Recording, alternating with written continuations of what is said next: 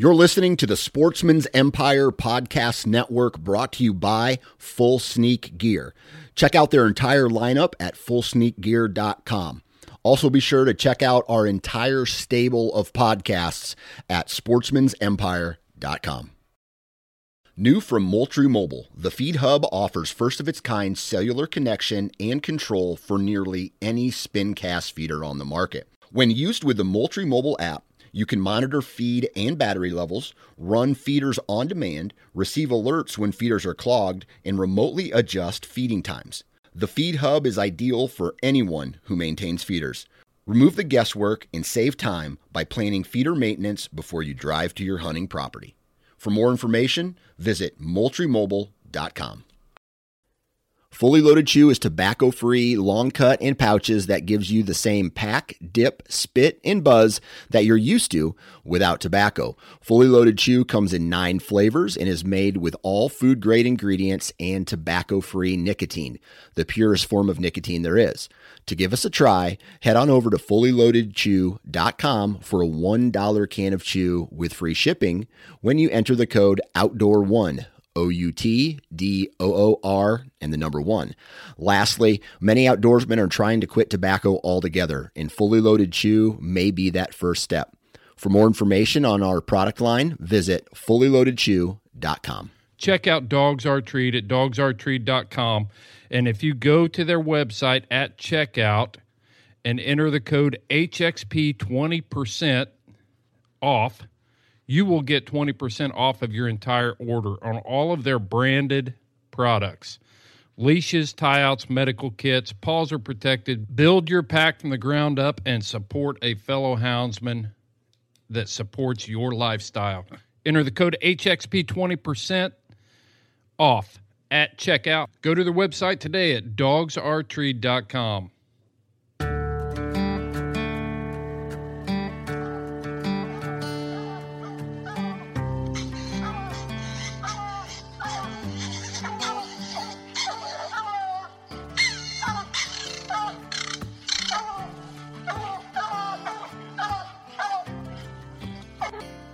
This is the Houndsman XP podcast.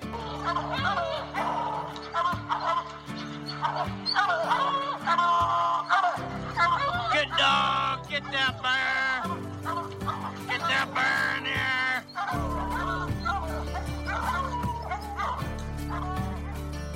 The original podcast for the complete houndsman.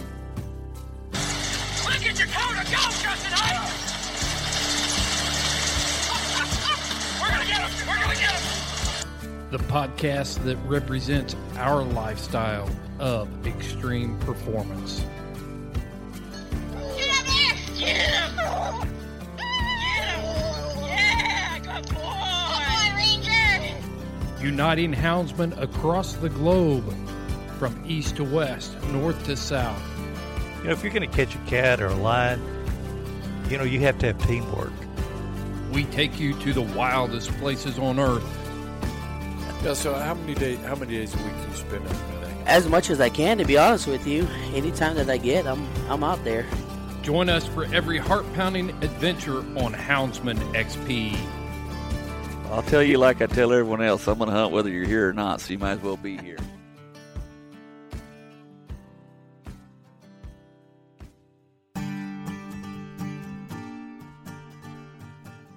Buckle up and hang on for this episode of the Houndsman XP podcast. The Houndsman XP crew got together in a little discussion about things that houndsmen talk about. So we talk about everything from, uh, you know, breeding hounds, genetics, talk about nature versus nurture. We're talking about crossovers into other livestock breeding.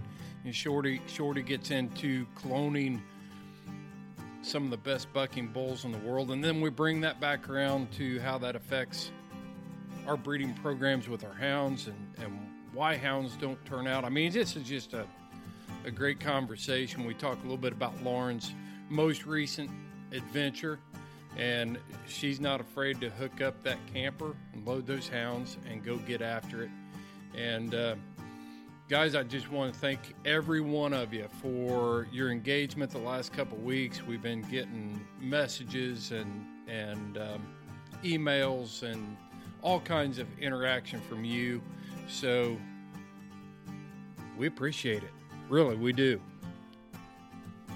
I want to remind everyone if you have not done so already, then you need to register for the Crowdcast event, which is going to be tomorrow evening at 8 p.m. And we're going to talk about dog food nutrition. We're going to talk about how to select the dog food. We're going to talk about what the uh, government requires to be on dog food labels and also how you can look at a label and decide what's really in there.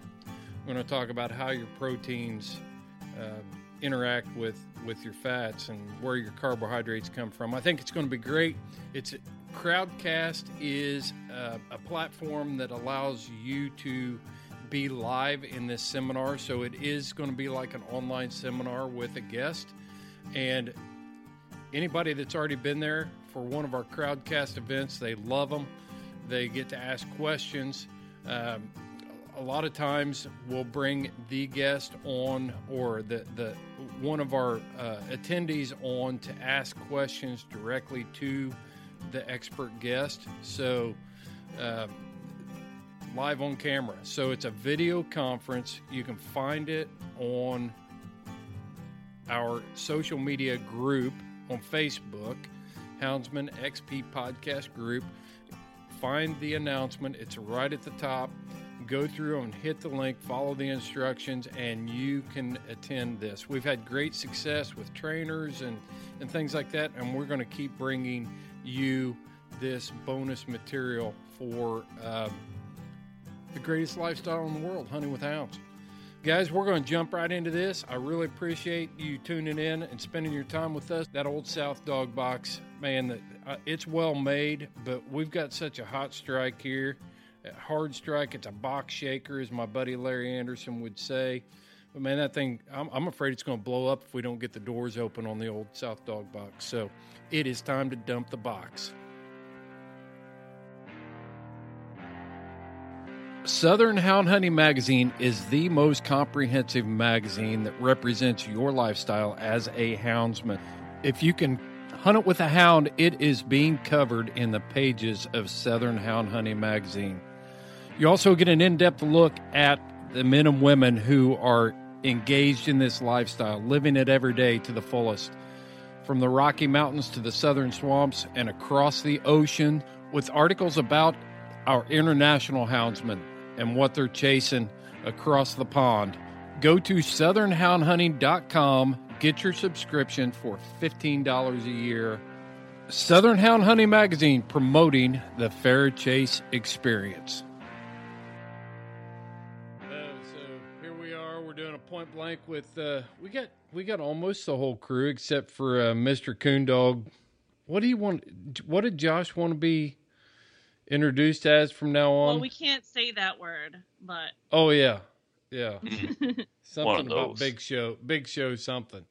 But uh, Josh Michaelis is the only one that's missing. Michaelis. Yes, we have we have Shorty. We have you've heard Lauren already, and of course Seth coming at us live from New Mexico, and this is a point blank.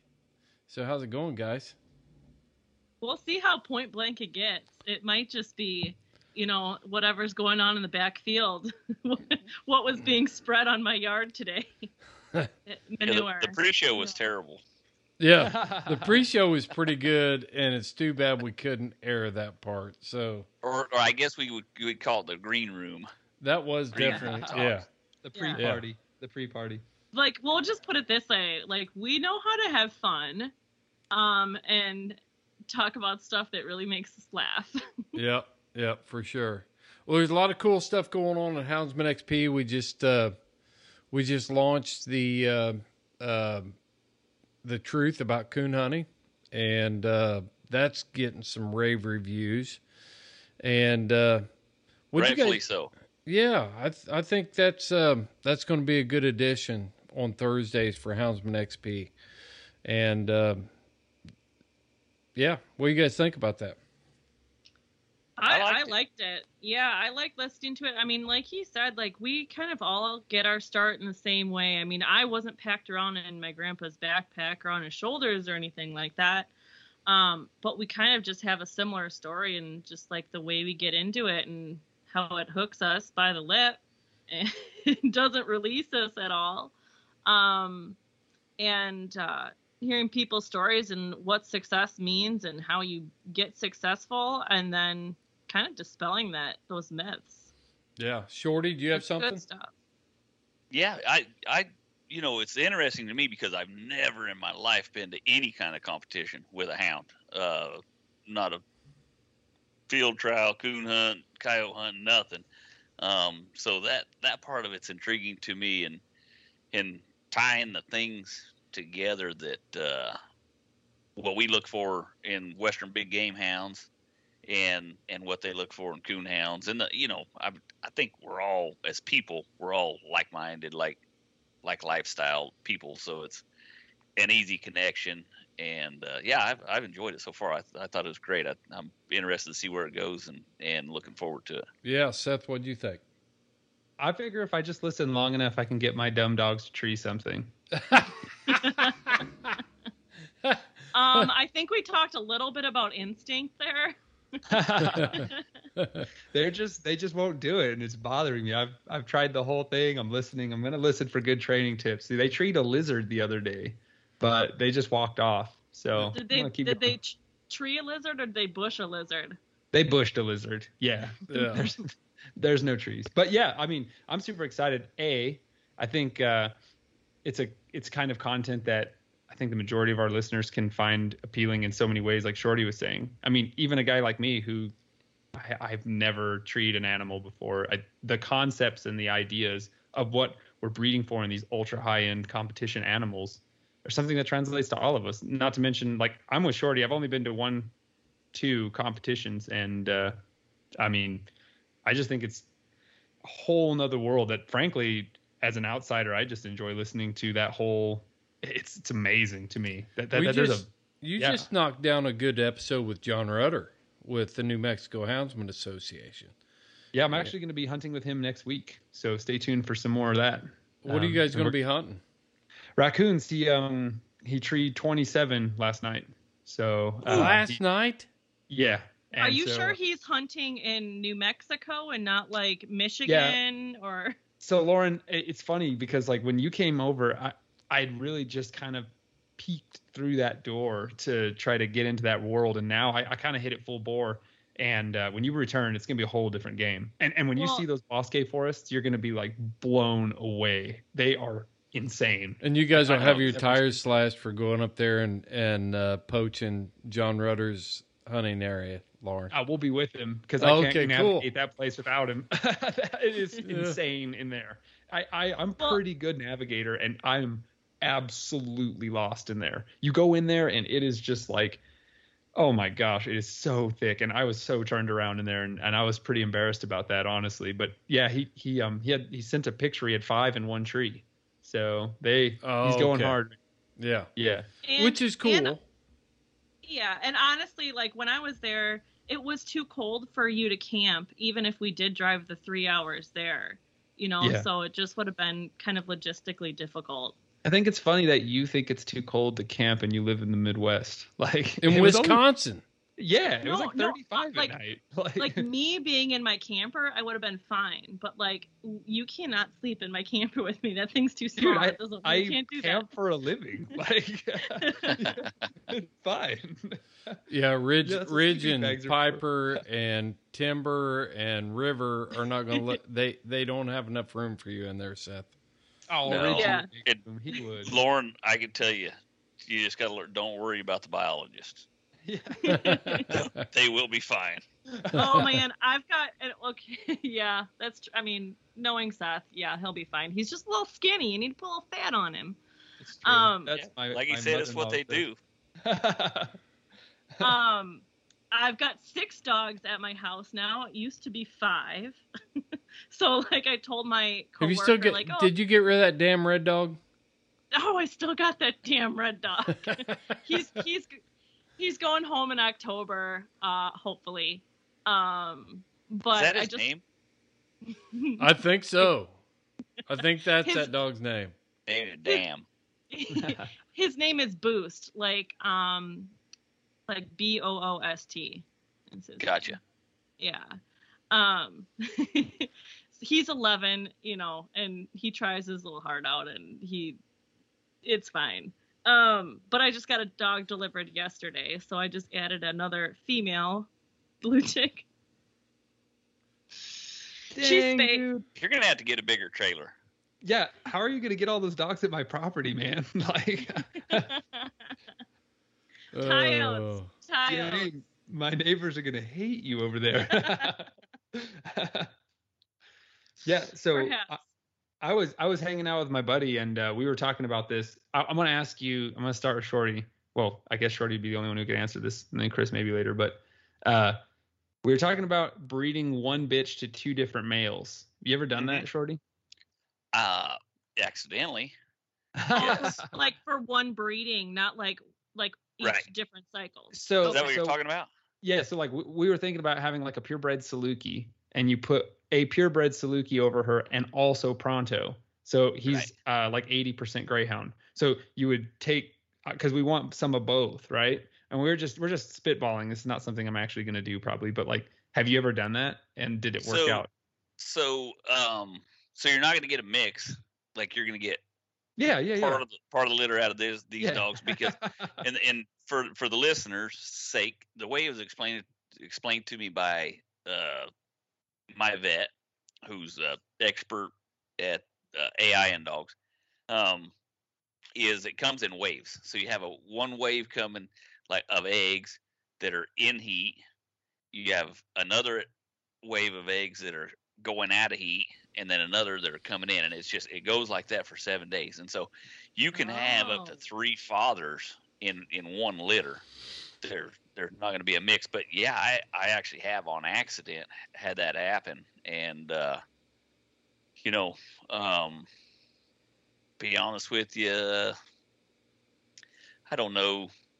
I don't know. I mean, yeah, you could do it. You, it'd be interesting to see. But usually, when I go to breed one, like I already know that I want to breed this jip to this male, Mhm. and and I know the reasons why, and and whatever. So I don't, I don't. And and the other thing is, you don't know how many is going to be out of this male, how many are going to be out of that Yeah, male, yeah. and and then the only way to tell is to go and DNA the puppies to find out what the dad is. So that's another added expense. But but yeah, it could be done.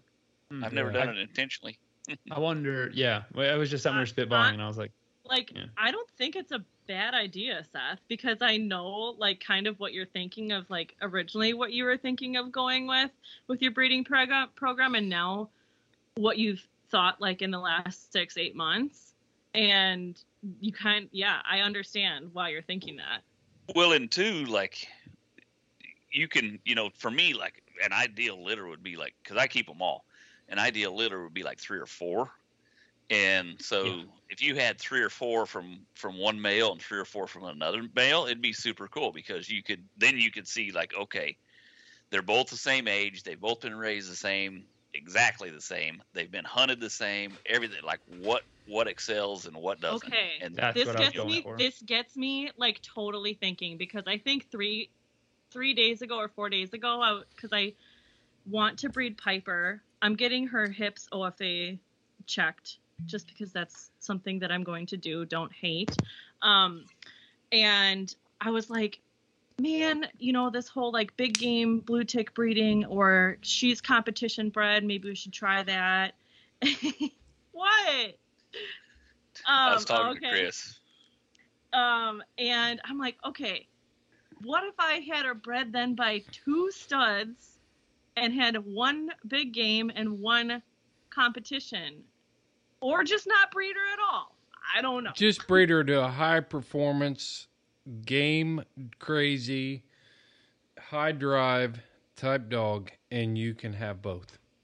Yeah. You really can out of the same sire. Mhm. You know, and that's that's kind of where this whole truth thing is going. And we got way sidetracked. we on got that, sidetracked, yeah. But, but um, man, I'll tell you what, it doesn't. I I, I believe, and I I've messed with Drive. I've, it's all about drive. It's all about prey drive, except if you're chasing a jackrabbit, and then you need speed. But you got to have drive and speed, and I, there's a lot of other things you need too. But but um, Very simple in general. yeah, yeah. But Shorty, you, you made you made a really good you made a good point.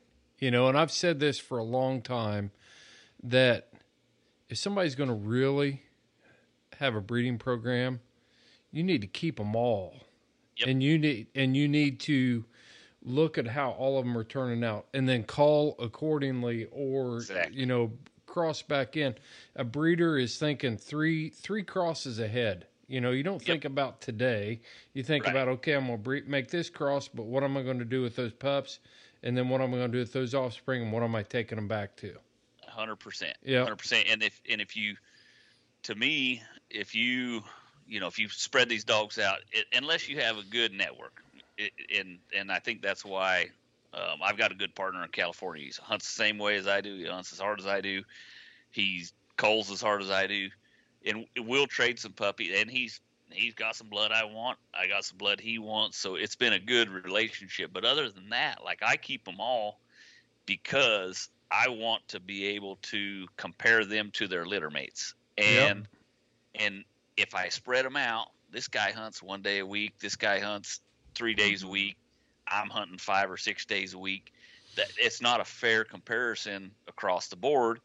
And so if I can compare them all the same and they're all hunted really hard, they're raised the same, then I can cull accordingly and know where the litter is by the by what the top dogs of that litter are doing and and that's why I think it's so important to keep them on and it's not a greed thing it's just it's just I I want to know Okay, so I got a question for you. So, when you get to that point where, you know, all of them need to be hunted, how do you choose which ones you take?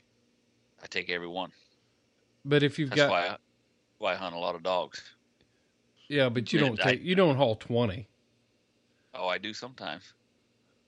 Yeah, when I have when I have that many, uh, when I have that many pups that need to be hunted, they they go they go on the truck. I will start like, so usually I'll hunt 14, 15 dogs, um, and then that's kind of my typical number. And then when I have puppies coming aboard, I'll put dog boxes on top of my dog box, and I'll start I'll I'll start with one and I'll get that dog two or three days where it knows kind of to stay with the truck, da da da da da.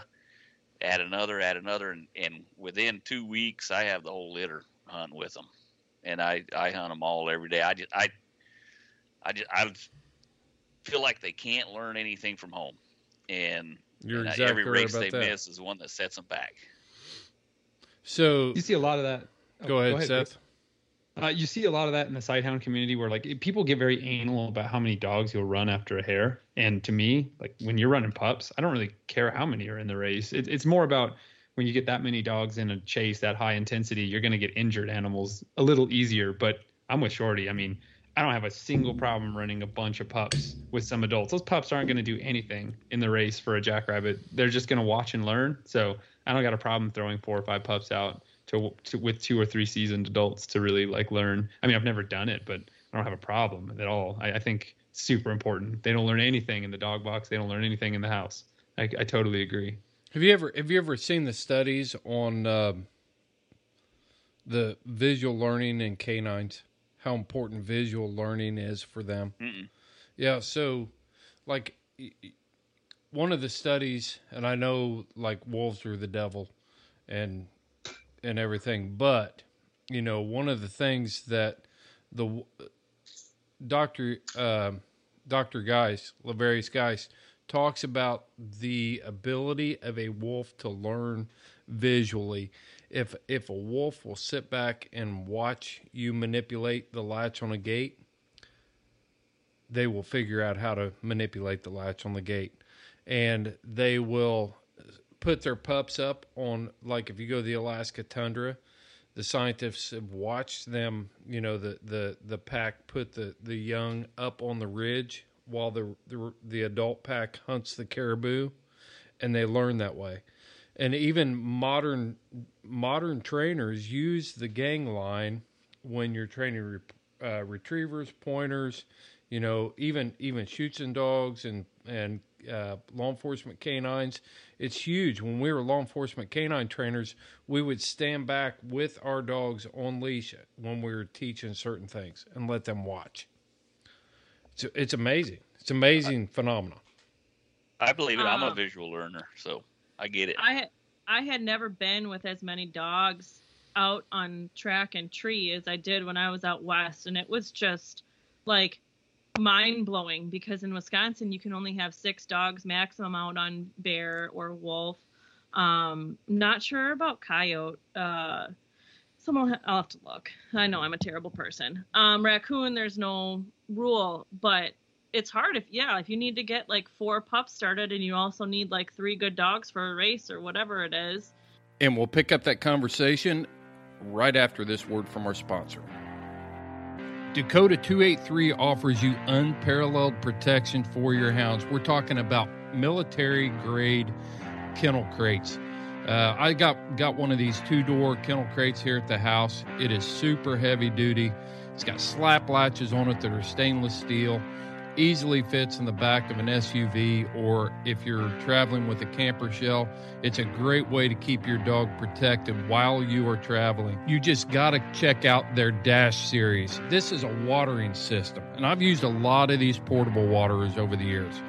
But this system is all integrated into one unit, and the way it's designed out of high impact plastic, the water stays in the tank when you're not using it because you can put a plug in it. Check them out. Uh, the 3.5 is also compact enough that I can store it behind the seat of my pickup truck while I'm out hunting when it's super cold. I've had exterior tanks before, and as soon as I go to cold climates, then I've got to figure out how I'm going to get water to my hounds, and the Dash takes care of that. So check out Dakota 283 at dakota283.com and at checkout enter the code HXP10 and get 10% off of your order. This portion of the Houndsman XP podcast is brought to you by Tier 1 Custom Calls. When it's all on the line, make the choice the pros do. Choose Tier 1. y- you can't do it in wisconsin like that's why like going out west was like really good I got a And- you can, question. tra- you can train more pups, can't you? Yeah. yeah I got a quick question. Has raccoon hunting always been historically done with one or two dogs? Like I always see one dog. Is that because the competition scene maybe has influenced that a little bit in the modern times, or is it typically just a one dog game? The competition coonhound world has has influenced that. But if you go back traditionally, I mean, have you ever heard the Jerry Clower skit about yep coon hunting? And you know, it wasn't unusual for us to have twenty dogs under the tree. But that, jump in amongst them that raccoon One of us has got to get some relief That or shooting up a, You're thinking- you're amongst thi- us. put, put a muzzle on her. She's got the stories mixed up. No, so so Jerry, the old Jerry Clower thing was, you know, we it wasn't unusual for us to have twenty dogs under that tree, but we had to give that raccoon a sporting chance.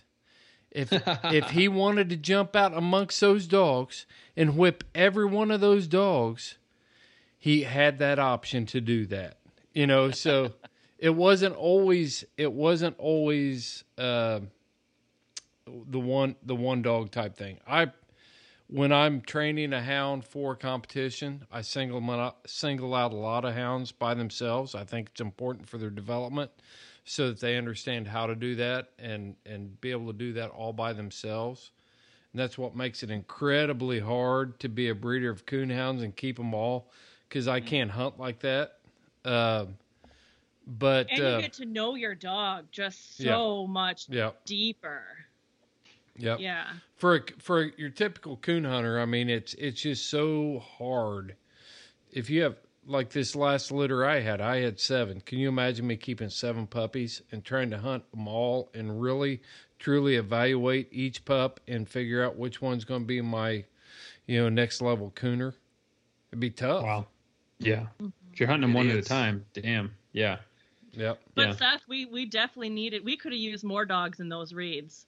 Oh man, we, We could have just just used some of my in. dogs in those reeds. Yeah, totally. Yeah. when the coon hey, if, came out. if we would have like kept your dogs and kept like um headlights on the the road on the side of the ditches, like heck, maybe something would have happened. Dude, we needed Penny, not my greyhounds. That- yeah. Yeah.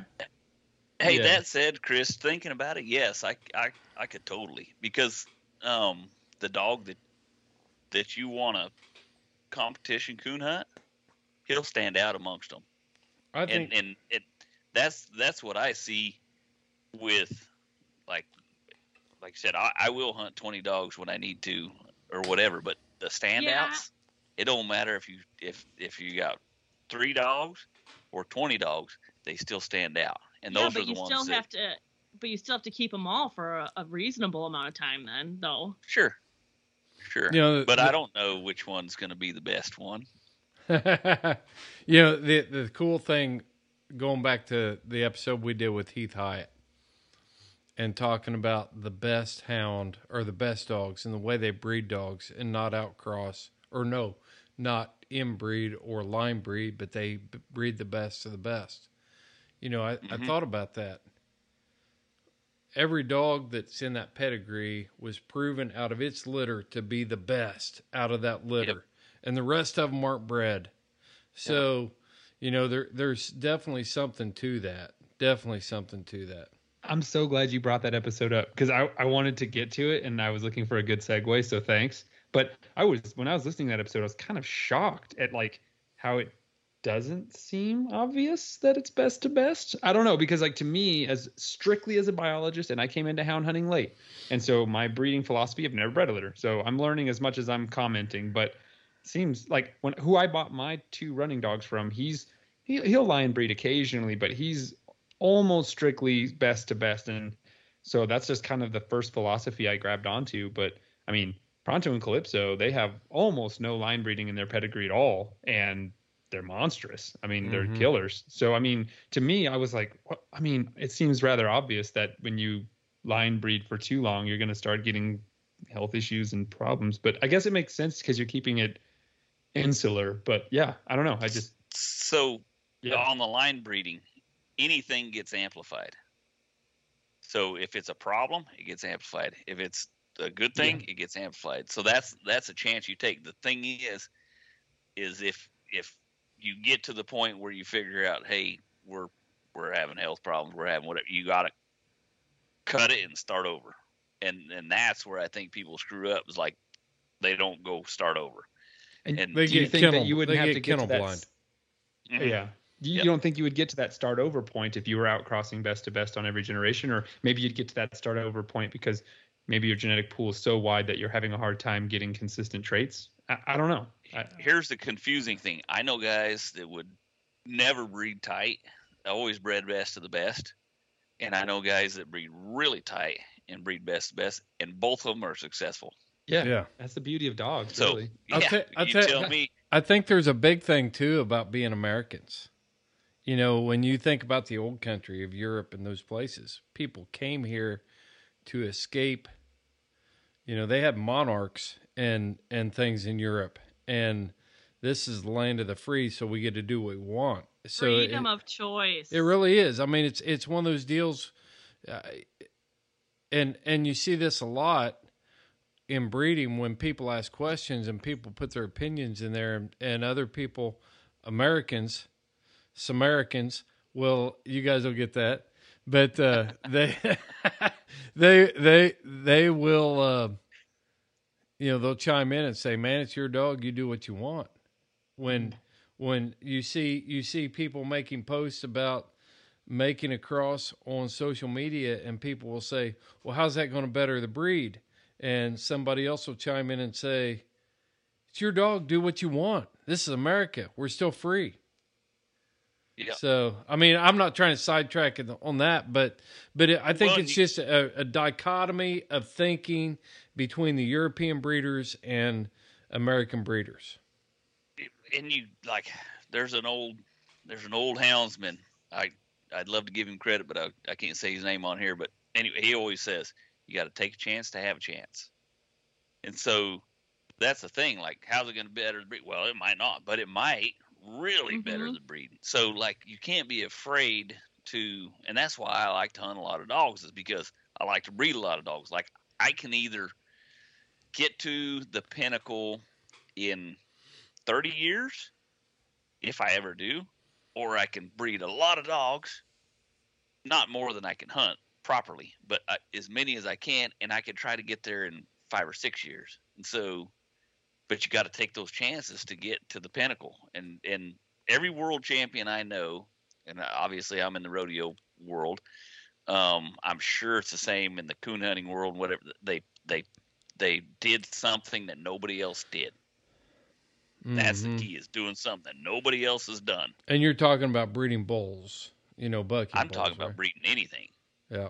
you you you gotta you gotta try something um or can't be afraid to try something like you know it, it's it's and if it doesn't work it doesn't work you're now you're a generation behind but you can't you can't just go well this has always worked and we've made mediocre dogs so we're going to stick with this hey Mhm. try try to escalate it if it Right. doesn't work hey you always can go back to that real easily I think that's part of the fun of being a houndsman is like imagining these crosses. Like I'll sit down with my friends and just do that all the time. And and another thing too, and, and I'm dead serious. One of my favorite quotes of all of the time I've been immersed in Houndsman XP is which of these pups is going to be the best? It's the one that's hunted the most. Mike I Collins. love right. that quote. I Mike love Mike Collins. Colley's quote, so much. That is such a good quote, and I say that all the time now. And I do, I do credit you, Mike, if you're listening right now. He will But be. yeah, yeah that's No, such a great quote. Gosh, that's such a good one because it's true. When you look at a It litter is. of runners, especially greyhounds and salukis, oh, they're all going to be fast. They're all going to be good. It's not I'll I'll tell you. whichever. Some, I'll, I will tell you what I think is that is more important than what than whether you're line breed or you make a complete outcross. Is being experienced enough to know what a good hound is, and then being able to recognize because when you're a good enough houndsman and you've got that experience, you recognize greatness. And you can recognize that greatness at a very young age. But at some point, you look at that hound and you think, this is what I'm looking for. And I don't care if it's got 20 titles and, and, it's a national champion or whatever, but but it's a it's going to be a solid cross. You study the pedigrees, you know what's that the good hounds are behind that dog, and I'm I'm serious. I mean, you've got to to be. I think the biggest downfall, more A importantly, student. yeah, you, you've got to be a student of the great breeders and look and pick their brains. I mean, if you're at a breed days or you're at Autumn Oaks or you're at any hound event, if you're not sitting down with those great breeders and picking their brains and trying to glean the knowledge from them, man, you are just losing so much rather than just thinking, well, I've got a female dog and he's got a male dog and we're gonna make we're gonna make a little puppy family. You know, that's Oh, like- that, like that's the, a uh, recipe for disaster. Like the Facebook post, oh yeah, my my bitch is in heat. Does anyone have a male dog in Southwest blah blah blah state? Yeah. Come on. yeah. And you can do that. I mean, if you live in a hotbed like I do, but if I don't know it, okay, so by the time my, my female comes in heat, I should already know what genetics Exactly. are going to line up. saying. Yeah, what genetics are going to line up and who's got those those hounds that I'm interested in breeding to. Yep, I should already have all those bases covered. So, yeah, I agree. yep. I agree. I agree. I already got Calypso's boyfriend lined up in two and a half years. I think. Yeah. we'll see.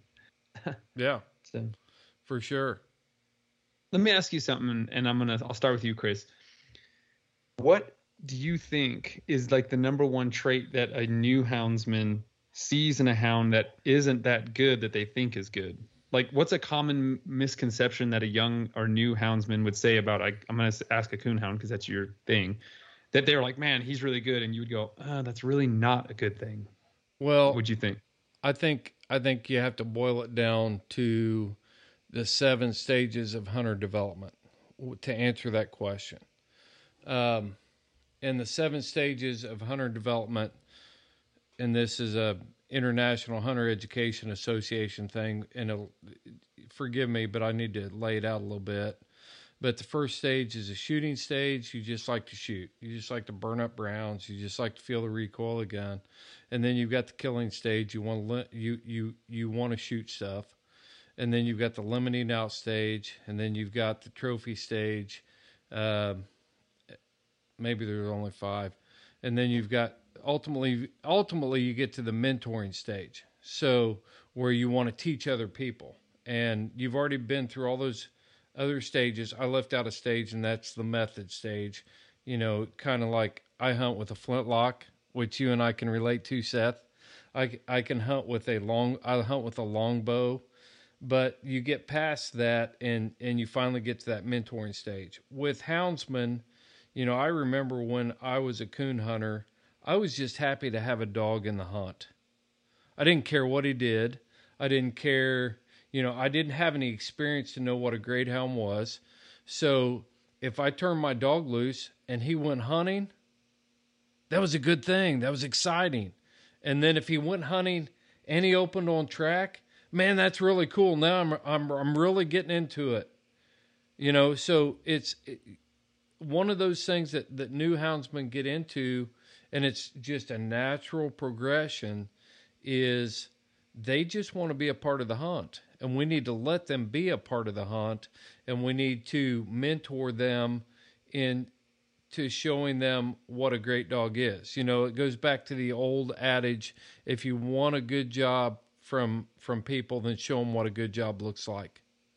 And i think that is one of the biggest things that um, hinders newcomers is they've never had a dog that did anything, and all of a sudden they've got a dog that goes out there. He may be open on a deer, he may scorch a deer out of the country, he may fall off and tree a coon, but he doesn't know what he's doing. He's just got, man, this is what I'm looking for, you know. So that's what I'm thinking. Or maybe the dog babbles, or maybe the dog, you know, maybe dog slick treeing. I remember the first time I had a dog that that treed, and I was just like, I mean, I I I don't even know if my feet touched the ground when I was headed to the tree. He was I remember tree. my first my first Yeah. like good tree by yourself. Yep. Yep. So I think I think that's I think you go back to those stages of hunter development and you can see that direct correlation to what we as houndsmen go through. It's great and answer. I don't I don't know if there's really any answer of saying like, oh, like I right now I think this trait is good, but in the long run, like five years later you figure out it's not good. I've I don't know. Like like like, oh man, he slammed that tree really fast. Like, yeah. Well, Does he have a know, coon in it? Exactly. Like two Yeah. years later, you're like, well, he was too quick to judge. He didn't check it. He didn't go circles around the tree and figure out that the coon left. And that is why I write in my hound log because I always wait the final thoughts and ideas, and I always write that at the end of the season because that has happened to me. Exact same thing. I was I wrote about the race the day of. I got outrun, and I had all these excuses. What I thought Oh, happened. there Oh, you go. Pronto's out of shape. That rabbit was a badass. This and that, this and that. Well, I find out three and a half weeks later, Pronto broke two toes during that race. And I didn't know until I looked at his feet a week later, and he has toes that are this big around. And so, you know, four months later, I write in the final thoughts. I'm like, you know what? I was dumb to be running there. And I, what happened really was that poor dog was trying to run on two broken toes, or well, a dislocated toe and a broken toe. And so that's why he got outrun. You know what I mean? Like you, you were being way too hard on him inside. Of course, I, I was never hard on him in person, but like uh, inside, like emotionally, I'm like, oh, like oh, I'm hard on myself. He's out of shape. I'm not roading him enough. I'm not getting him in shape. You know, and things happen. And so I guess where I'm trying to go with that is how tying into where Lauren was saying that, yeah, your your view on things change. What I used to love in a dog, and I've only been doing this for four seasons. What I used to love in a greyhound when I first started, because to me it was all about stacking them up. Talk about that hunter development. Luckily, I, I feel like I flew through a lot of those stages quickly because I had a lot of mentors that are 60 and older, and they're deep into the mentor stage. So they really taught me how to slow down and just appreciate the hound work because I just wanted to stack jackrabbits up, baby. You know what I mean? And I was at the cost of my dog's health without even knowing it. and so I've learned so much in such a short amount of time. but anyway, yeah, do you right think, in your hound Shorty? dogs.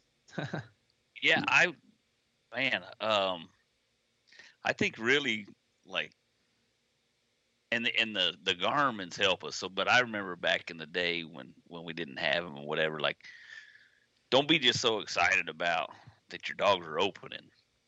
Like try to figure out what they're doing. Like um Are they really I've had- opening on what they're supposed to?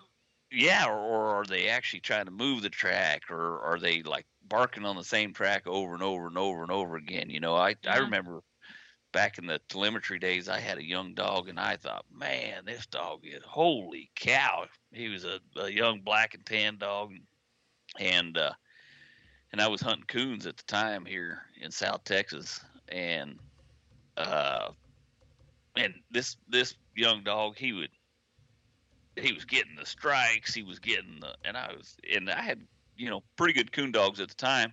They weren't competition coon dogs; they were bear dogs. They were good coon dogs. But, anyways, um, until like one day, I, I went in there, and, and this dog would get the strike, and then he would, and then he would pick it up, and it, man, he was picking up all these loses and just doing some great things. And I slipped in there one day, and and they didn't, which here is hard to do. I slipped in there and I, I saw him working and what that dog was doing was these uh, older dog that was with him would go in there and, and put his nose down and smell the track and go to wiggling his tail and this young dog would bark. Well, he barked before the old dog. So I thought, man, this guy, this dog's cold nose. He's he's picking up the pickups. He all he was doing was just watching that old dog and he was barking on it. So try to try to learn what Body your dog language. actually doing and that's that's that was a big learning curve for me i was like holy cow i was bragging on this dog thought he was the coolest thing in the other and he was a honestly he was a coal And now a quick word from our sponsor. Houndsman XP is very proud of our partnership with the organization Freedom Hunters. Freedom Hunters is a nonprofit organization that takes America's veterans hunting from field to field, from the battlefield to a field near you when you volunteer your time to take America's warriors hunting with you and your hounds. It's easy. Go to houndsmanxp.com, click on the partnership tab, and it will take you to Freedom Hunters. You can go direct to their website to make donations at freedomhunters.org. Support America's heroes. Let's pay it back. Visit Freedom Hunters at freedomhunters.org or go to houndsmanxp.com and you can find them on our website from field to field. you know, and that's the thing. I hound hunting. I, I've been hunting since I was, you know, knee high to a grasshopper, and hound hunting has so much dense knowledge that needs to be learned in really a short amount of time. If you want to get as high level as possible, I don't even know how it's possible if you had to start on your own, especially with scent hounds. When I was hunting bears, takes a while yeah, man. And when I was hunting bears, I mean, we're driving down the road rigging and they just blow up. And I'm like, yes, let's go tree a bear. Yes. And he just keeps rolling. He's like, nah, it's deer. And I was like, how do you know? Like, how do you know? Because they just blew up. And then he looked down. I looked down on the tracks. I like, tw- like three seconds down the road, and there's elk tracks on the side of the road. And I was like, how do you know? Like a, a young houndsman, I would have just sent him right then. You know what I mean? Because I, Yep. yeah, it's it's Like, don't check. You're just so excited. Like, let's Yes. rock! well, they were just like, and, and then he's like, oh yeah, Diaz, he barks all the time on an elk. I don't know why, he just rigs elk. And I was like, and that's the thing, learning your dogs and learning yourself.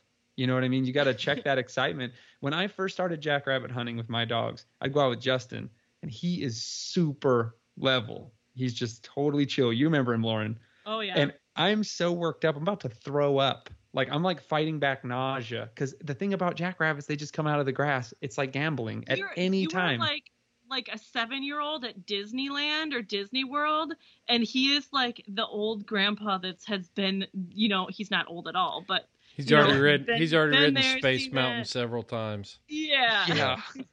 Until we see a jackrabbit, and then he turns into a baboon held in by a seatbelt. I'm telling you, he's.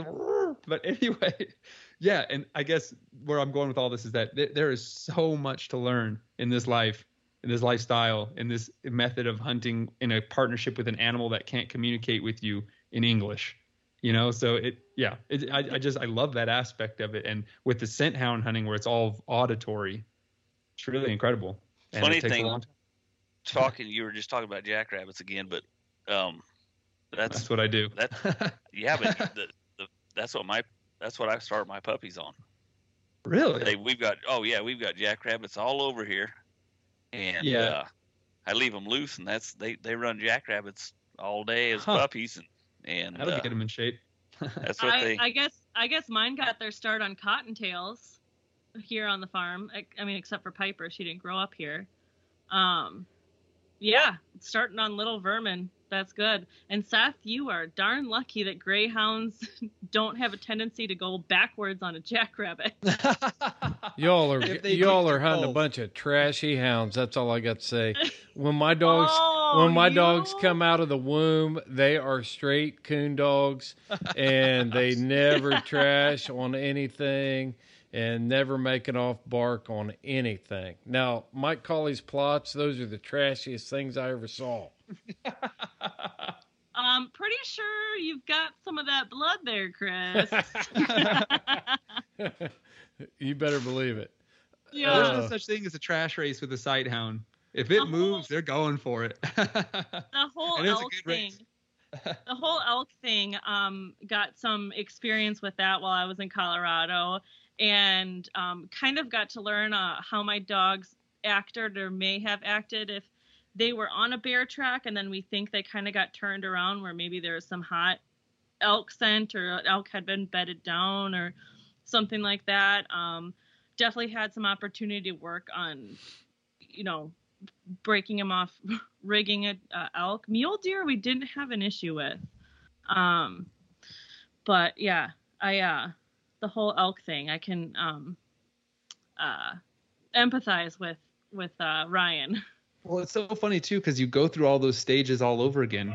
Because I'm over a lot of it with the jackrabbits and stuff, but yet when I was bear hunting, I was like a little kid all over again. I just wanted to see a bear race so bad. Yeah. I would have just been happy to see dogs go, and I'm I'm glad Ryan's been doing it for decades because we, we even we his dogs rigged and he like stopped the truck after they had rigged a couple times, not not many, but a couple times, and we got out and looked around and we found a bear track, and I, my heart is pounding. You know what I mean? I'm like, yes, it's time.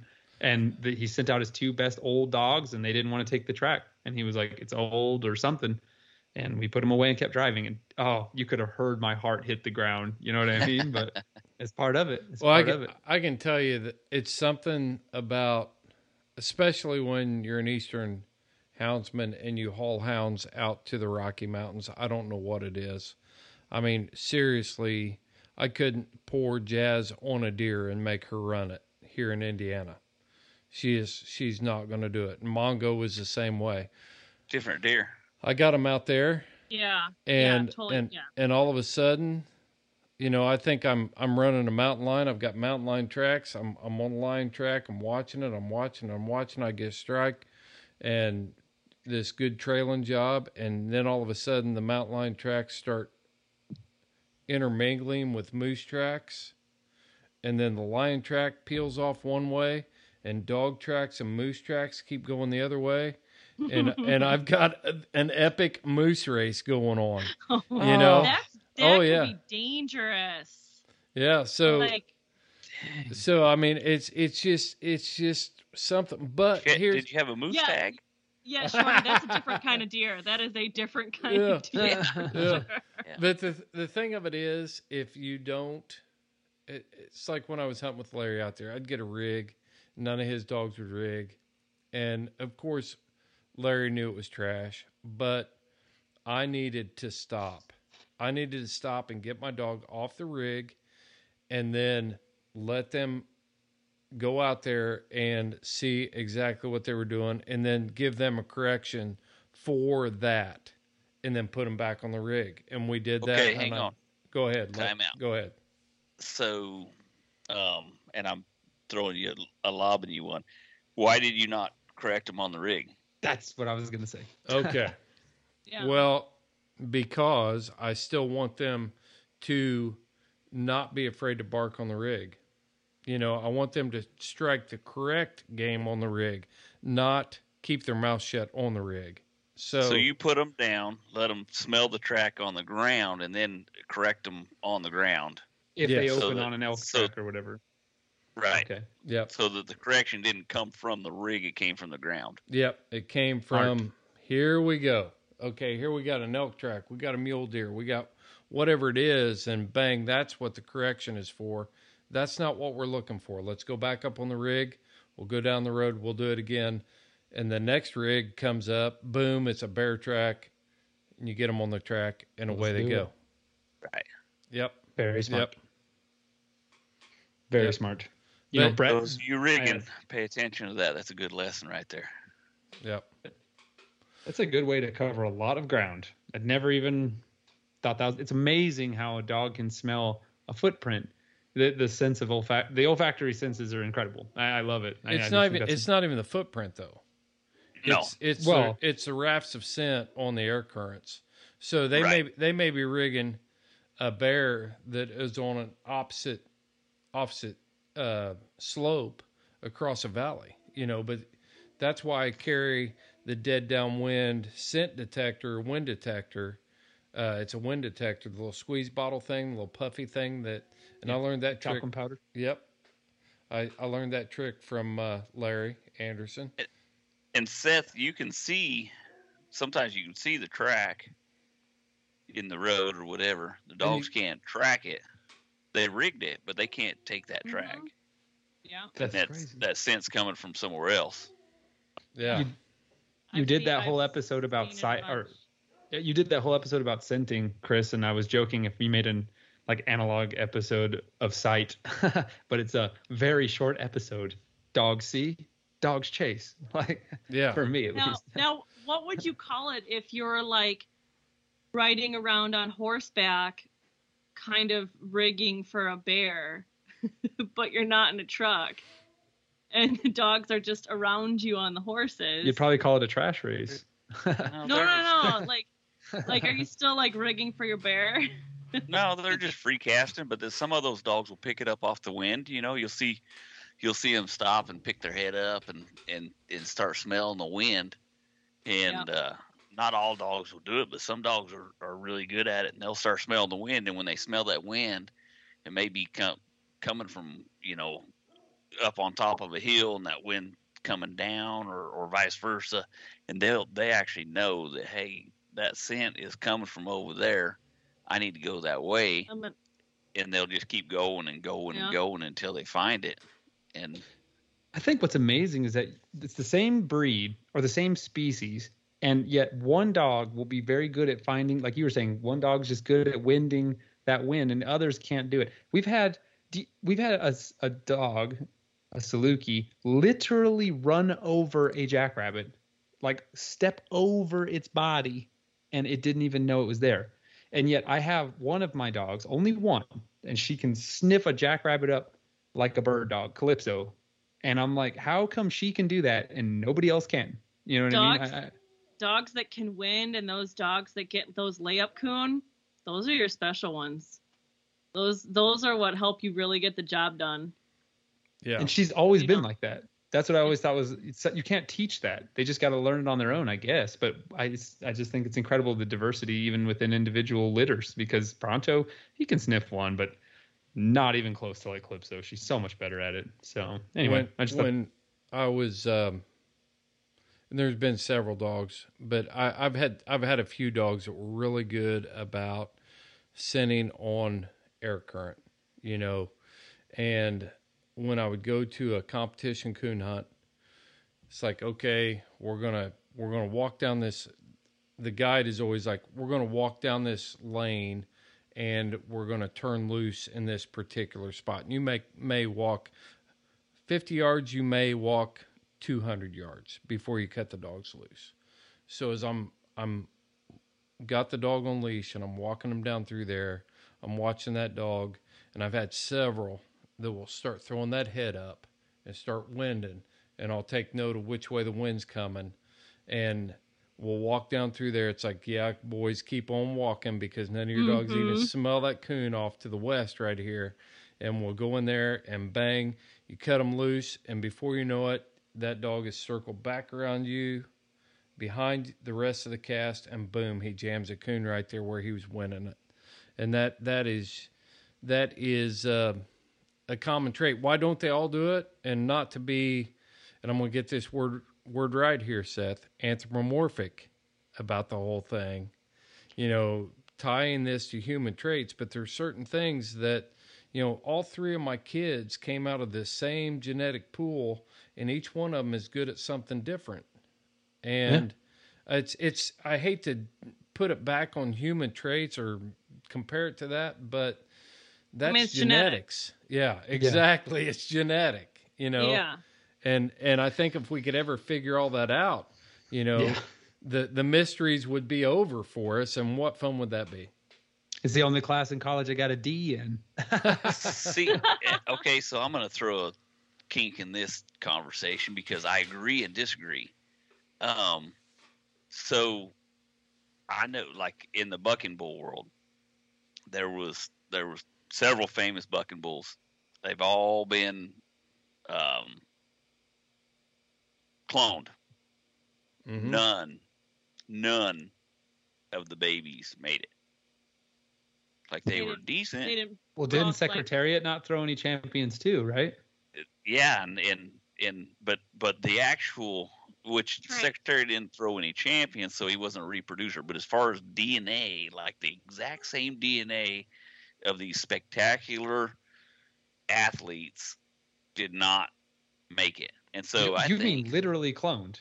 literally cloned yeah like there was there was three or four of the most famous bulls in the world cloned none of them they they were decent at best so i think like i think it's The the off, the offspring were decent at best.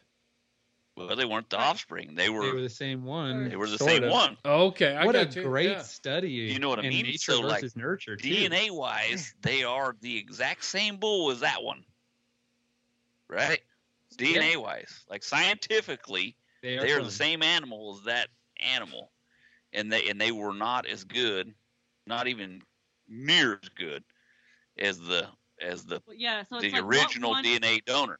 Seth's So got- I one think opportunity are we giving these dogs or these bulls that just flip it and like somehow change the game?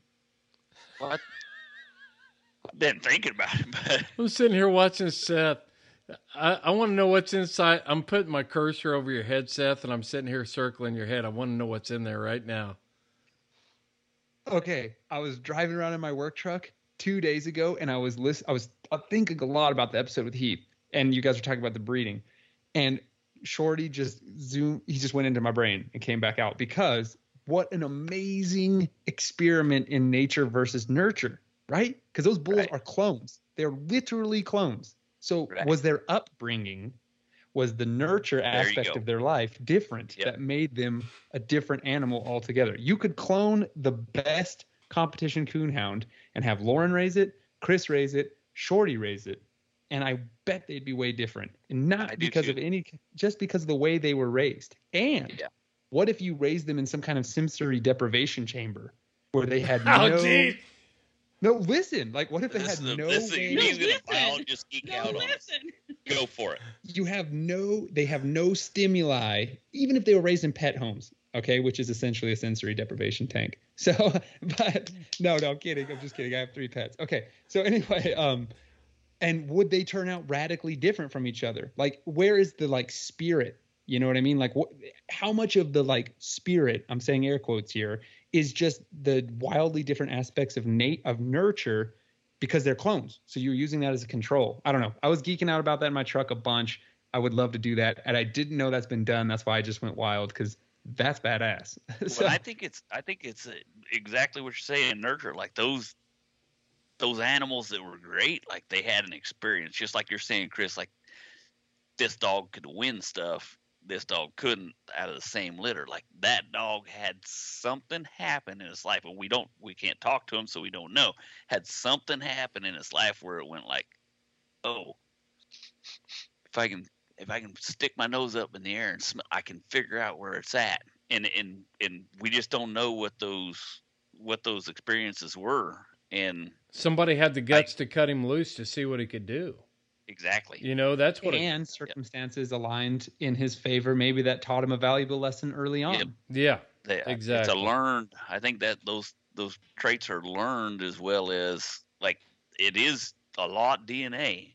You got to have great DNA, but then some of that stuff is learned. he had early reinforced success, is what Mhm. happened in that situation for the winding Yep. dog.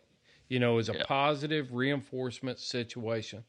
So Right. another hound may have been doing that that I did not see. I didn't see him Mhm. doing that, and I just kept walking him. And then when they Right. circle around behind me, I was really thinking about that's not the way I wanted you to go. So now I'm going to give you a stimulation, or I'm going to cut you off, and I'm going to send you back in this direction. So now we have just suppressed that natural ability for Wait. that hound. Which brings So- up a great topic. So Go do ahead, you Seth. think do you think that that bull, the original bull, hmm may have had life experience? This is all hypothesis. If there's any kind of taurine ethologists out there that want to make I their think I know where master's degree going. on this thesis, go for it because I want to know. What if what if that bull had some kind of life experience that just made him more irascible, that made him buff, buck harder, and all his Yep. offspring were expected to be badass buckers, and they were not because they lived a better life because they were taken care. I don't know. I don't I- know. That's that's the thing I I'm think trying to that's get at. absolutely right, and I think, it, and it may have been an accident, like that bull. That they're contrary to popular belief, they they learn just like we do, and that bull may have bucked and slipped one time, and, and or had a stumble or something, and it got the guy bucked off. That bull learned something at that instant that he carried with him, and he did every time after that, and that's why nobody could ride him. And and I I do I think that's why he was great, and none of his offspring were. So how do we how how do we tie this back over to Listen to your Hounds. hounds. yeah hounds? Listen to your hounds. Follow. Like like if that dog sticks his nose in the air and wants to go over there, go over there. What the hell's it gonna hurt you? I just got that song in my head. Listen to your heart when it's calling for you, but it's listen for your hounds. Right. We need to make a fan remix, a YouTube fan remix of that song with hounds Listen overlaid. to your hounds. go hounds, go. Well, I think a lot of it is just the human nature to try to uh, conform things to be the way we want it, the way it should be. and you kind of described it in your your theoretical uh, hunt where I want I want you to go this way or whatever. Like just when you're going and those hounds want you to go this way, just go that way. Like you don't you don't have to go. Okay, I've planned this whole hunt. We're gonna go down here. We're gonna take a right. We're gonna go over here. We're gonna go that way. And those dogs want to go this way, and you're like, nope, nope, we're going this way. Don't like you just screwed your hounds up. Like if you would listened to them, you might have caught some. Whatever, I don't know. Yeah, but yep. it and it's easy Yeah. to do. I've done it I thousands have of too. times, Josh, and it it's it's just we're like The, What do you yeah, to amount lose? of times I yell, I'm like, hey, hey, hey, over here. Come on, Mhm. let's go. You Yep. know? Yeah, Yep. most of the time it's because I don't want to go that way. Yeah. You Right. know, that's what it really Oh, boils down it. to. Is That's I exactly don't want to go over there. I want to because it's easier to walk here. It's downhill this way. I've seen you had struck to be a bears side down- hound hunter, Chris. Yeah. It's all easy walking where I hunt. Oh yeah, I'm sure. I'm sure. Speaking of easy walking, when I listened to your episodes, Shorty, and I was like, yeah, you brush country. I work in a lot of like heavy brush too. Dude, not even in your league. Not even close. And I work with lots of mesquite and cactus. And I'm I'm always like, yeah, yeah, I could run through there. You have a place that's literally called the Brush Country Museum. I Googled where you're from and I was Yeah, like, it's- insane. Oh my god. been there. I would Yes. love to I'd love to come and experience that. you either got to be you got to be either dumb or tough or both to to hunt down here. Lauren can decide which of those I am. uh, yeah, well, and I'd like to compare it to like the crappy, terrible brush that we were in. and you were in even worse stuff when I just stood in the river and waited for you guys. Right. That's what made me think that. But what the thing is that it was where we were, Lauren, is it looks again. I'm, I'm only ju- judging off Google image and what I experienced a little bit coming into like Wichita Falls and stuff. But like that thickness also has tons of spikes. That's at, what I was where we but were. that's that's the difference because there's like the coastal the coastal brush and and you get to the like uh louisiana mississippi that logging country where they got those cutovers and stuff like all that brush is every bit as thick as this but ours just has thorns And we have mesquite, tons of it, but man, it just Yeah. does not grow like that. That's like a that is like a Well, rainforest we of have mes- mesquite. we have mesquite and then a bunch of other stuff that grows underneath it that all has Yes, thorns that What do you wh- What do you wear? uh just you know like wrangler pants and wrangler denim shirt uh the thicker it is the better Do Yeah. you wear gaiters on your uh, feet? I yeah, I'm scared of snakes, so I don't Yeah. ever leave my truck without snake boots on. I've Dude, seen that you is- leave a truck without snake boots on. And I will tell you this, just so imagine you guys know what a horse is and and how high it is, but uh, my father-in-law was actually working cattle with a neighbor of ours the other day, and the, and the, we've had a lot of rain here, so the grass is tall. They couldn't see it. They they heard one rattlesnake rattle, and then they kept they went around it and rode up there, and another rattlesnake actually hit. We- And we ride with uh, with uh, tapaderos, which are like a leather covering over your stirrup to keep keep from that brush poking in through your boots and stuff like that. Actually hit the tapaderos on his stirrup, Whoa. and they never saw it, but he he felt it and heard it hit, Wow. and it, it right there. Dang. And I, I wear snake boots when I go into the real thick places. I'll send you a picture, Shorty, of the thickest places we have. They're very small though. It's not like landscape level that Right. you're in. But right. yeah, the snake population, I can't even imagine. I mean, that is rattlesnake paradise. Yeah, where you Oh, I, it is. no, I'm It is. not coming to visit whenever there's snakes. Just come when it's cold. Yep. Uh, How, how never. small is your snakeless season, Shorty? Seriously, I mean, you're still way lower in elevation and latitude than me. We're the snakeless. Well, it, it varies, but it it would be probably Decem- December through March. So come, That's come when short. Texas, come when Texas freezes over like last year when it was negative five, and we'll be good. You should have seen these people. They were freaking out. I had no idea what to do. Yeah, ours is consistently November to March. That that's Right. very consistent where we don't got any rattlesnakes out, which is great. I Yeah. I hate them. Ugh. Well, Yeah. in December we can be we can be hot. It it really, in all reality, is probably probably closer to January, February. Like we can it it it can get hot down here fast. yeah. Yeah. If you would say two months out of the year, those would be the only two that you'd not expect to see a snake. hmm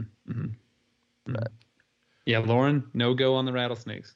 And where we were, you wouldn't have I paid see- me enough to go in there with in No. the summertime. You know, like when Brett Vaughn posts his posts his rattlesnake videos and stuff, I'm like, ooh, that is like the one nope. That is like the nopes of all nopes for me. And snakes are fine. I don't care about snakes. Like I have picked Just snakes up since I was a kid. Since You'll a be kid. surprised when the dogs are barking treat. you'll you'll put those boots on and go. Honestly, Well, like if you came down, yeah, you wouldn't I'll- even yeah. think about a snake. No, snake. that's what like I'm saying because go, I'll forget. I'll forget. the that walk out there. sucks because you're like, oh, I'm gonna step on a snake. Yeah. But if you get ready to go down there, I got a set of snake chaps for you, Lauren. There you go.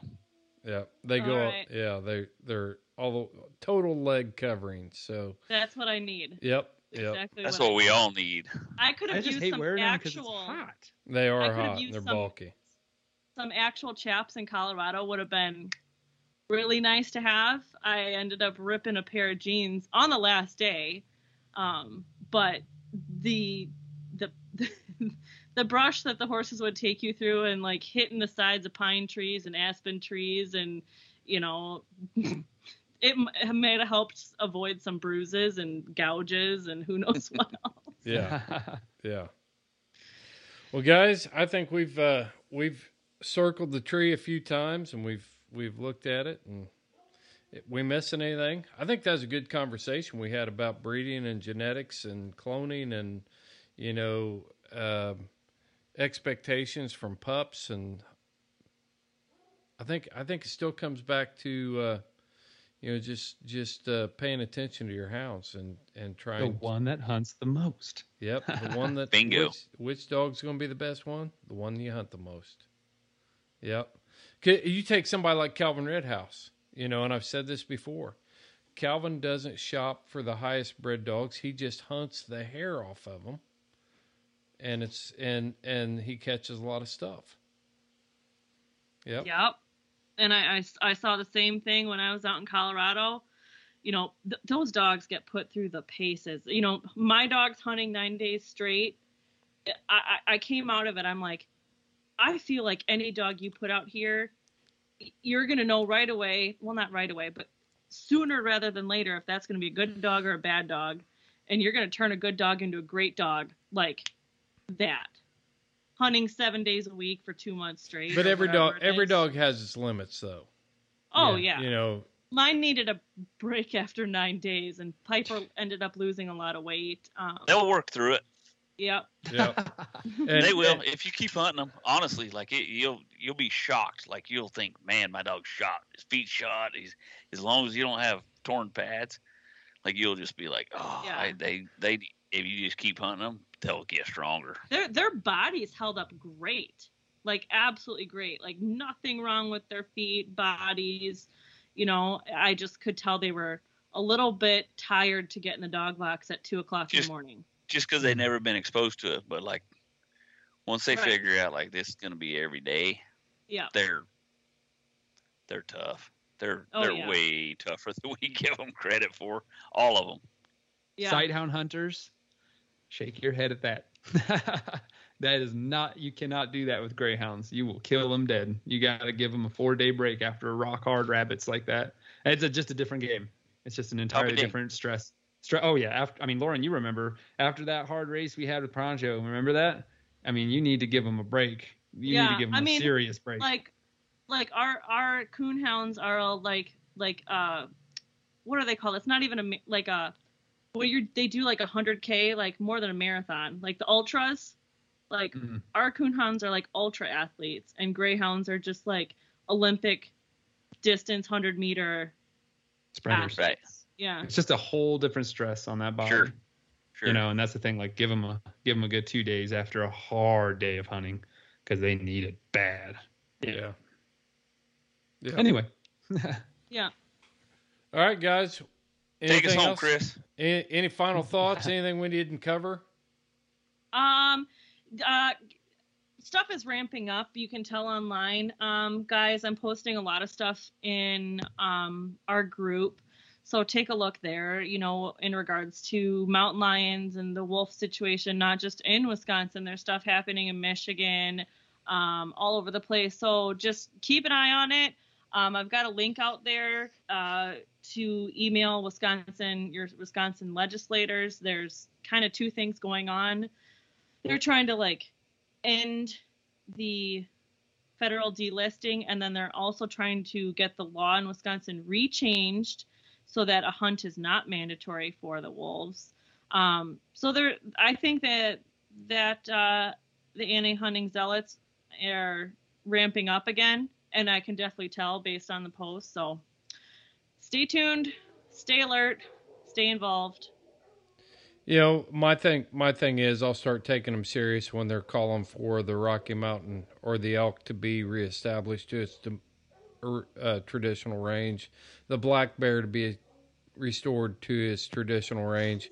You know, when they start putting that kind of money behind behind those species, then then uh, Right? Then they I don't can- put any money no, towards no, conservation. no, we It's- do. No. Hunters, We Amen. get the money. One one point six billion dollars a year. Hunters Yep. and shooters contribute. So you sure it's um, only one point six? That sound that number sounds a little bit low to me. That sounds really low. Yeah, But- billion. yeah, billion Yeah, with a B. because I think the state of Texas, well, I shouldn't say toward conservation, but the state of Texas hunters bring in like 2.1 billion a year just in the state of Texas. But it that that's going to be shopping, whatever. So Yeah, Pittman Roberts and stuff. yeah, it I was gonna say, Lauren, low. that number you threw out just sounds like my brother's ammo bill. Then maybe I'm wrong. Where's he live? You're saying so. What you're saying, what you're saying, Lauren, is 1.6 billion going back into conservation. Correct. Right. Okay, so that that accounts for the PR funds that get skimmed off of ammunition and, and hunting equipment. I'm with I'm with you. Right. I'm with you. Yeah. We need to get that number nailed down so we can talk talk on that point for yeah, sure. Yeah, and now it's permanent. It's going to be on the air. So come at me, bro. Just come at me. Oh, it's all good. hey, if somebody else has no, it, not, help not us you out. guys. I'm just saying, yeah, like No. whatever. Yeah. Well, hopefully somebody will have the real number. Like honestly, and maybe that's it. Maybe you're maybe you're right. But yeah. somebody, uh, if you're gonna come at her, you better have the real number. Yeah. You better be ready too. You'll No- bring it. No Yeah. kidding. No kidding. No, Lauren, you've been doing a great job on keeping everybody up to date. For keeping sure. the keeping the uh, the group group pages up to date on that stuff. Yep. Thank you, and bless Yep. you. I'm muted. I'm muted. It was loud. Seth, you got anything, man? Yeah, I do. Um, to our patrons, guys, stay tuned. I'm going to be hunting next week with John Rudder, so I'm going to bring some footage for that. I want to try to get as much of that documented as I can. Um, I have, if you've been staying on with the Patreon page, guys, to our patrons, thanks. And you saw I have two uh, videos I posted. I'm going to continue with those two things as well. So um, hopefully, I have some more sweet content in the pipelines. More tailgate talks getting scheduled coming up. Looking at you, Lauren. and uh, all of you guys. I'm looking at all of you guys as well. And uh, also, um, we got our drawings coming up. Uh, excuse me, we got our crowdcast coming up and our drawings coming up. Our crowdcast, I just want to say it now. It's public. It's going to be one day after this episode airs on the 14th, September 14th. Um, it's public, so everyone Yep. join. It's all on the Facebook Live group. I'm sorry, it's all on the Facebook group, the Houndsman XP Yep. group. And and it's on our Instagram page. There's a link in our bio that can take you to like a ton of other stuff, like our webpage to buy hats, to um, sign up for our crowdcast event, um, all that stuff. So Yep. there's So uh, no stay tuned for that. excuse. We're gonna be like a talking about- dog nutrition and who doesn't want to up the performance of their hounds. Yeah, I, And I so- want. Yeah, I want to talk about that just a little bit, Seth, if you don't mind. Uh, Please. so, so I'm I'm really excited to have this sort of material that we're getting out there for the hound hunters. You know, too often uh, we try to get our dog food advice from social media, you know, and and that's not always the best place. So the guest we're going to have on is going to be able to talk about the different ingredients, what those ingredients actually mean. Like if you see a chicken bone meal, what is what is that exactly? You know, because believe it or not, uh, dog food is more highly regulated by the FDA than people food is. That doesn't seem possible, but it's true. So you've got you've got the regulations that surround that that they have to list those ingredients, but we have to know where those ingredients come from if we are going to maximize the nutrition. When you look at protein versus fat, where does your fat come from? Where does your protein come from? How does that all interact with the ingredient they're using for carbohydrate? And is that actually metabolizing properly in your dog to give it the maximum performance? And this guest is going to be able to uh, talk to all those points, and I think it's going to be great. And we really need you to get signed up today. Today, we need you to get signed up. So, yeah, Seth, I appreciate you uh, bringing that up and showcasing that. And we're going to continue to bring guests on just like that for our crowdcasts. And uh, can't wait for it. Shorty? And I, I, I don't think we've explained well enough what crowdcast crowdcast is. I, for our listeners, uh, hey, this is a really really cool platform. Like you can actually type in questions to ask us or the guest. We can bring you on. You can you can visually see and, and talk and, and ask questions. But the cool thing is, is as it's happening, you can ask your own questions, not just questions that we have. If you have questions we don't have, type it in there. We'll answer it. I think it's one of the coolest things going. Uh, it's it's something that if you own dogs, uh, and and I'm I I geek out on the nutrition deal, so I'm super excited about it because uh, I, I pay real close attention. I'm going to have a ton of questions, and and I know you will too. So this is the place to ask them. Yep, yep, for sure. And it's super easy. Seth's got it set up on the group pages.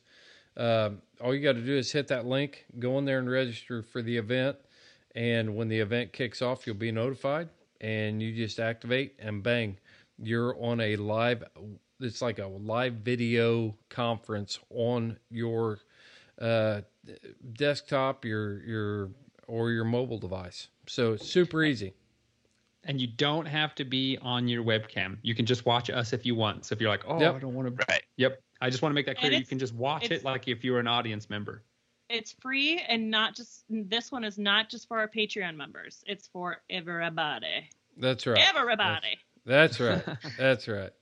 All right, guys. Anything else? We missing anything else? We wrapped it up. Think All we're right, good. man. Good deal. Well, hey, till next time, folks. You follow your hounds, and I will follow mine.